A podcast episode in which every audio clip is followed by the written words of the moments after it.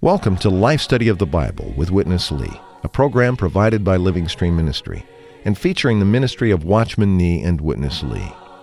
These two were faithful slaves of the Lord during their entire Christian lives and have become patterns to us of ones that counted all things lost on account of Christ. Witness Lee completed his most comprehensive work called The Life Study of the Bible just before going to be with the Lord in 1997.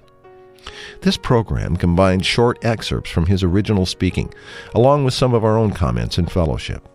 And as always, We'd like to hear from you with your thoughts or answer any questions that might arise while you're listening. We'll repeat this contact information at the end of the program, but if you have a pen right now, jot down our toll free number, which is 888 Life Study, 888 543 3788. Or you can reach us by email to radio at lsm.org. Now, let's join today's program. Many people think the book of Jeremiah is not easy to read nor to understand. Well, it may be hard to read because it seems to be full of the failures and degradation of God's people, Israel. Yet, despite page after page of such failures, there are wonderful crystals of God's economy and of the new covenant and of Christ Himself. It's hard to understand because much of it is based on the history of God's people and what has led up to the time when God called a young man, even still in his mother's womb, to be a prophet for him and speak on his behalf to the rebellious and unfaithful people of Israel. This was the prophet Jeremiah. Bill Lawson has joined us as we continue our life study of Jeremiah. And Bill, it is truthful to say that much of this book seems very negative, very bleak, very dark, and surely the degradation of God's people is a primary factor in this book, isn't it? Yes, it is. Jeremiah is quite an interesting book, and it seems like everything is completely negative, but the Lord really has a way to bring out some positive things in his book. As we get into it, we'll see all the marvelous positive features, in a sense, hidden in this book of Jeremiah. We have, seems like day by day, I think in every program we have mentioned what is really a hallmark verse for this life study, and that is chapter 2, verse 13, when Jehovah said to Jeremiah, My people have committed two evils. Of course, there were many more than two, but specifically, he is indicating these two things were really the source of the degradation. So the Lord highlights these two evils in verse 13. They have forsaken me, the fountain of living waters, to hew out for themselves cisterns, broken cisterns, which hold no water. This really was the definition, or becomes the definition of apostasy, doesn't it? Right. We can break down all of Israel's evils into these two matters forsaking the fountain of living waters and hewing out cisterns. That means doing something else absolutely apart from the Lord. So to forsake God and to take another way than God is what apostasy is all about, and that was uh, much the case of Israel. We will see in our program today, Witness Lee is going to go back now in a very helpful way, I think, and lay as a foundation much of the ancient history of Israel that led up to where we find ourselves in Jeremiah's time. And uh, so, to help us with that, let's look at a couple of verses ourselves, just to remind ourselves of what God had been to Israel in the past. In Exodus chapter 20, and God spoke all these words, saying, I am Jehovah your God, who brought you out of the land of Egypt, out of the slave house. You shall have no other gods before me. What's the context of this verse, Bill? Here you have uh, the children of Israel, of course, being brought out of 400 years of tyranny there in Egypt. And after the Lord brought them out of Egypt, of course, He brought them to the foot of the mountain, Mount Sinai. And there, in a sense, He wanted to really be a God to these people, and He wanted the Israelites to be a people absolutely unto Him to keep his statutes. And there you have a situation where it, in a sense, you can use the word a sun rising, right. where the divine revelation was revealed to the Israelites through the Lord that God wants to have a people and he wants a very intimate relationship with the group of people called the nation of Israel. This, in many ways, was somewhat the high peak of their revelation. Right. It was definitely the high peak. They had been brought out of it 400 years of Egyptian tyranny.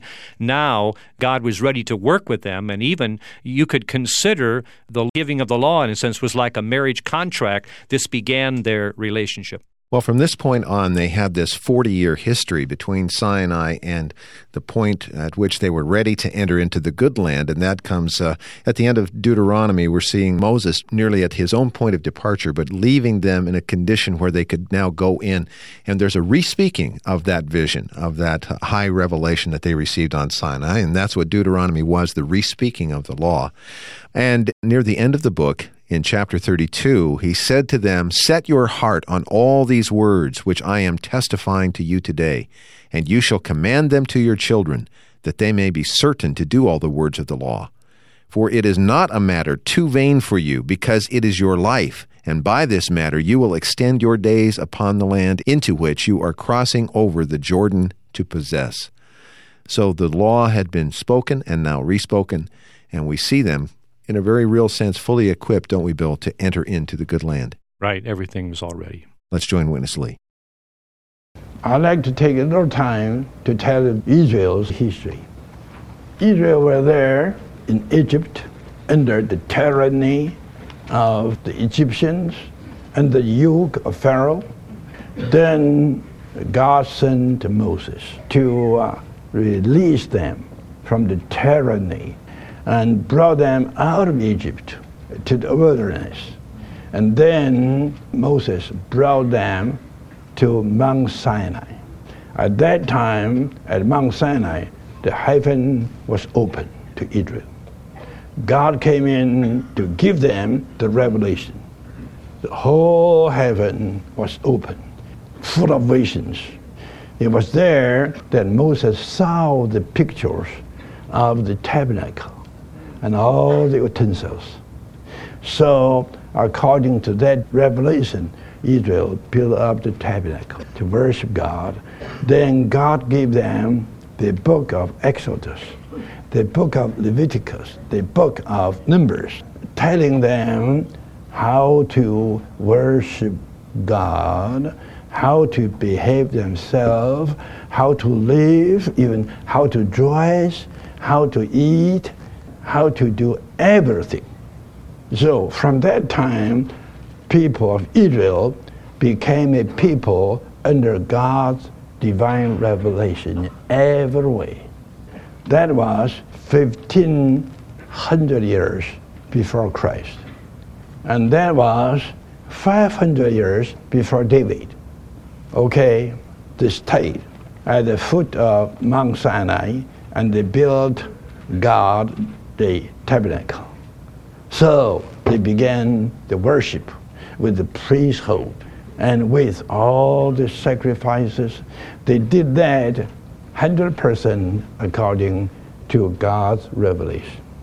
But while they were traveling in the wilderness, they began to degrade from the revelation they had received through Moses from God you read Numbers, story after story about them degrading from God's law.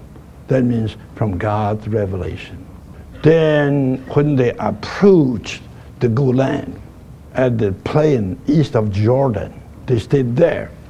Moses repeated all the law again. And that was called the Deuteronomy.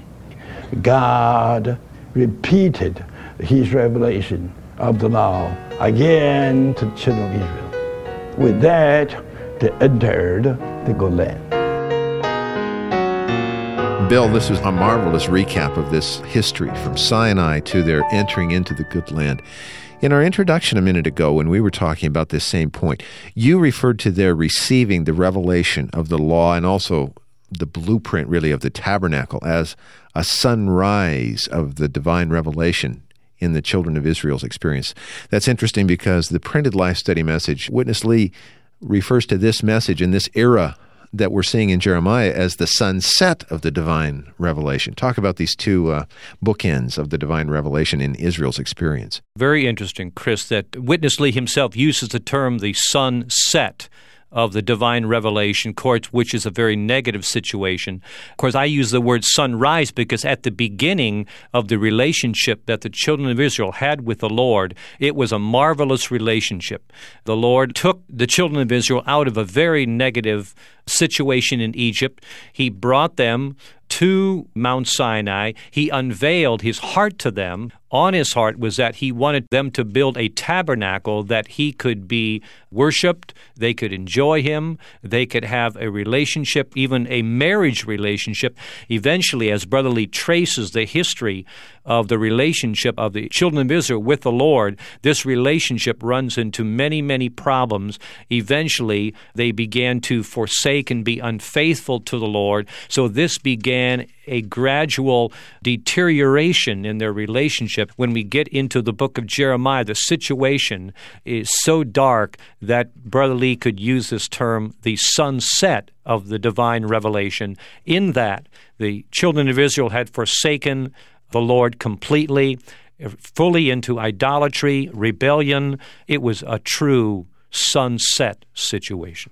Bill, one of the things I believe we can use to sort of peg this beginning of the sunset too was incorporated into that portion we read in Deuteronomy where he was respeaking the law, respeaking, in a sense, their betrothals, their uh, uh, marriage or their bridal contract, so to speak. He told them in chapter 7 of Deuteronomy verses 2 and verse 5, something very specific. And Jehovah your God delivers them up before you. He's speaking now of the enemies that they will find as they possess the good land or attempt to possess the good land. And you defeat them.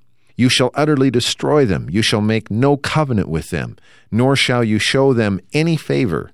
But you shall deal with them in this way Their altars you shall tear down, their pillars you shall shatter. Their Asherahs you shall hew down, and their idols you shall burn with fire.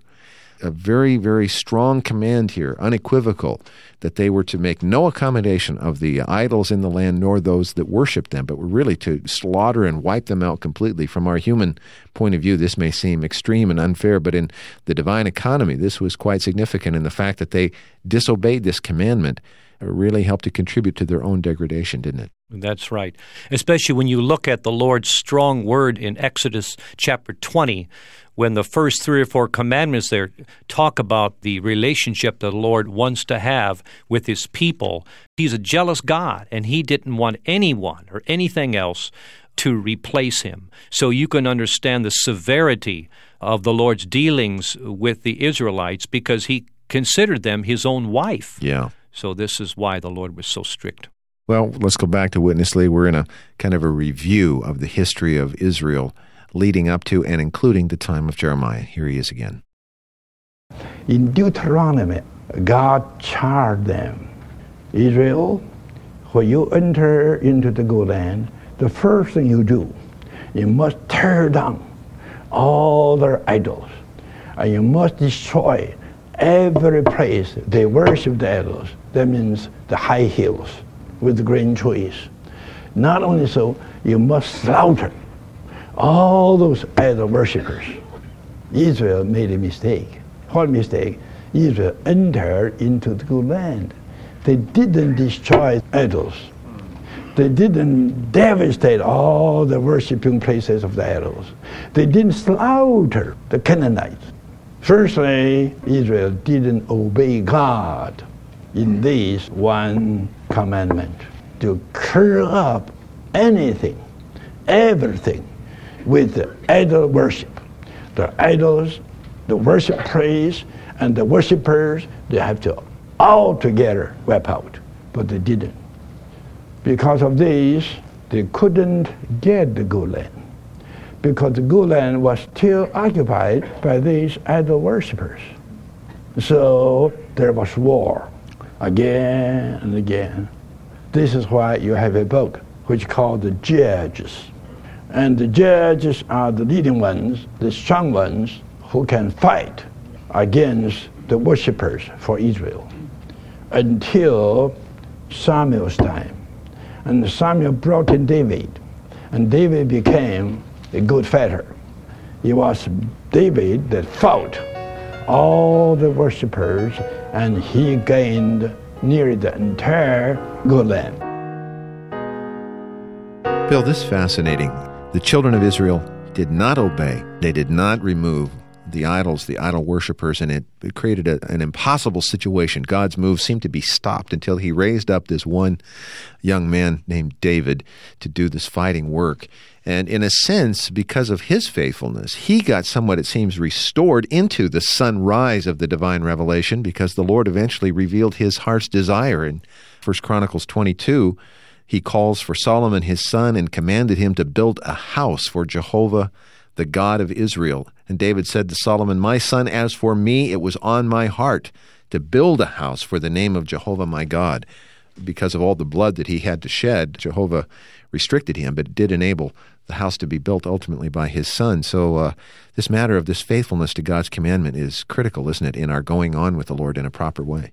Right, because of David's faithfulness here, that in a sense this was like a sun rising again. Israel's situation was like going down downhill. And then the Lord raised up, of course, Samuel. The Lord raised up David to want to build a house. He was not able to because he was a warrior king. But eventually the instruction was that David's son Solomon build the house. This is, in a sense, moving I would say, a little bit toward the direction of a sun rising or a more positive situation that the Lord was able to deal with his people in the nation of Israel.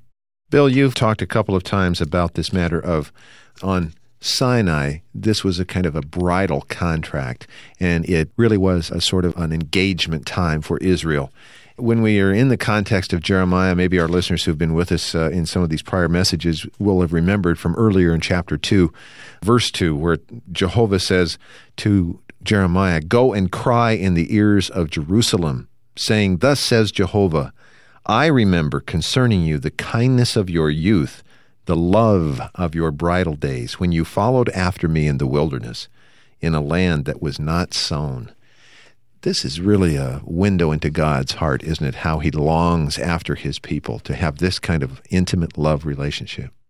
I think if we don't realize verses like this in Jeremiah chapter 2, we don't see the relationship here that the Lord has with his people. We just consider it as just a history book, and Jeremiah is just bemoaning the sad state of Israel's history.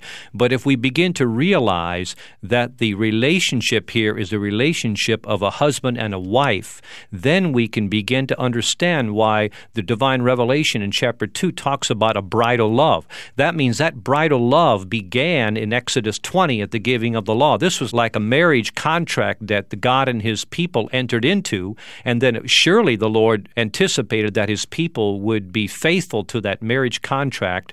But as we see as we go along in history, for example, like in Jeremiah chapter 5, verses 7 and 8, it mentions, Why should I pardon you? Your children have forsaken me and sworn by those who are not gods. When I fed them to the full, they committed adultery and trooped to the house of harlots. Like well fed horses, they roam about, each one neighing after his neighbor's wife. Wow. So this is really quite a situation that eventually the Lord here, through Jeremiah, is saying that Jehovah's wife, the Israelites, have become nothing more than just idol worshippers, and one's in full rebellion, an unfaithful wife. So Jeremiah is using this to speak forth a complaint about the people. Well, we'll see that uh, degradation developed a bit in this final portion. Let's go back to Witness Lee.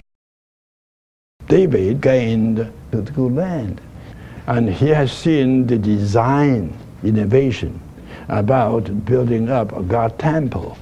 But he didn't have the time to do it, yet he prepared not only design but also materials and also the site, a piece of land on Mount Moriah where Abraham offered his son Isaac. Then his son Solomon built up the temple according to the design his father got from God, and on the site his father appointed. The temple was built. That was just about a thousand years before Christ, and 500 years after Moses. So that was the highlight of the nation of Israel. Marvelous. But Solomon, in his old age, he became sinful. He took a lot of concubines, a lot of wives from other countries, and those hidden wives brought in the hidden idols. Solomon became degraded against God. Then his descendants, nearly all of the fallen kings, were bad again and again, again and again for five centuries. Up to the time when Jeremiah was born. You know, Jeremiah was called as a priest to be a prophet from 629, only 23 years before Nebuchadnezzar's capture.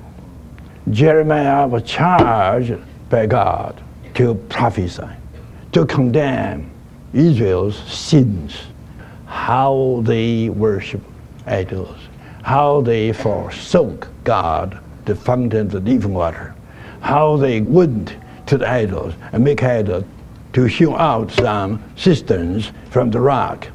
In their society, nothing but murdering, killing, fornication, stealing, lying, and greediness. God, as a loving, sympathetic, compassionate husband, God sighed in this way. I love that you could remember you and I, our bridal day. You could still remember our wedding, our honeymoon, right? But you don't. You left me. You give me up.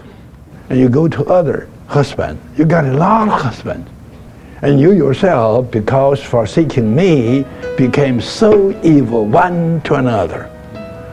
This is their situation. Bill, he just named off these characteristics of Israel murder, lying, fornication, stealing. Sounds a lot like our uh, situation today in many ways, doesn't it? But what strikes me is that despite all of this, throughout all of it, still Jehovah, his heart was open to them, pleading with them just to return. And even in uh, Lamentations at the end of all of this, Jeremiah, considering this whole dark situation, he points out that Jehovah's mercies and compassions remain new every morning. Uh, this is really the call to us, isn't it, God's people today? Concerning the Lord, the Israelites, they were just worshiping idols upon idols. And in their own human society, they're just nothing but murder and stealing and lying and covetousness. So, both toward God and toward one another, their situation was just a hopeless case. Yet, in the middle of that, it's really amazing the Lord still did not give Israel up. Yeah. You know, probably we would just say we would divorce, you know, this situation or we would separate and we would just forget about this person. But the Lord and his loving kindness and his mercies, they never fail. So the Lord is still working with his apostate wife. It's hard to imagine the Lord's compassion toward her after all that she has done. We would have given up on this particular person a long time ago. Yet the Lord still is trying to draw us, in a sense, that's us because we are the same way in many of our situations. We're far away from the Lord.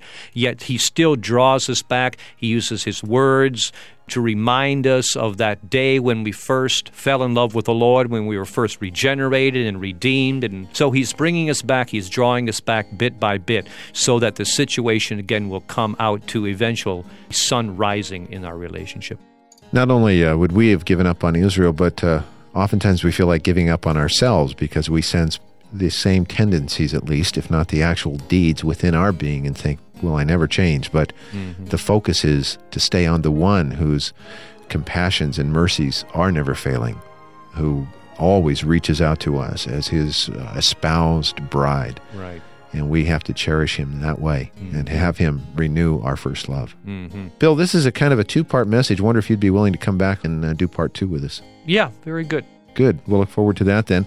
And we hope that you'll join us also as we finish up this uh, important message, and I think a very helpful one in terms of understanding this book on the history of Israel. If you'd like to get the printed Life Study messages, we invite you to contact us. Our toll free number, 1 888 Life Study, 888 543 3788.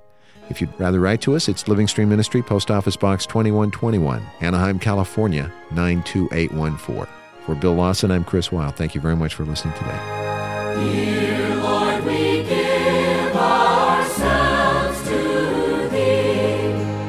Receive us into Thy wise hands. Thank you for listening to Life Study of the Bible with Witness Lee, brought to you by Living Stream Ministry. These programs consist of excerpts from Witness Lee's spoken ministry, along with our discussion and comments, and all focusing on God's heart's desire that we would enjoy Christ as the divine life for man. There are more than 1,700 programs like this one available online free of charge that you can download, stream live, or add to your podcast subscription.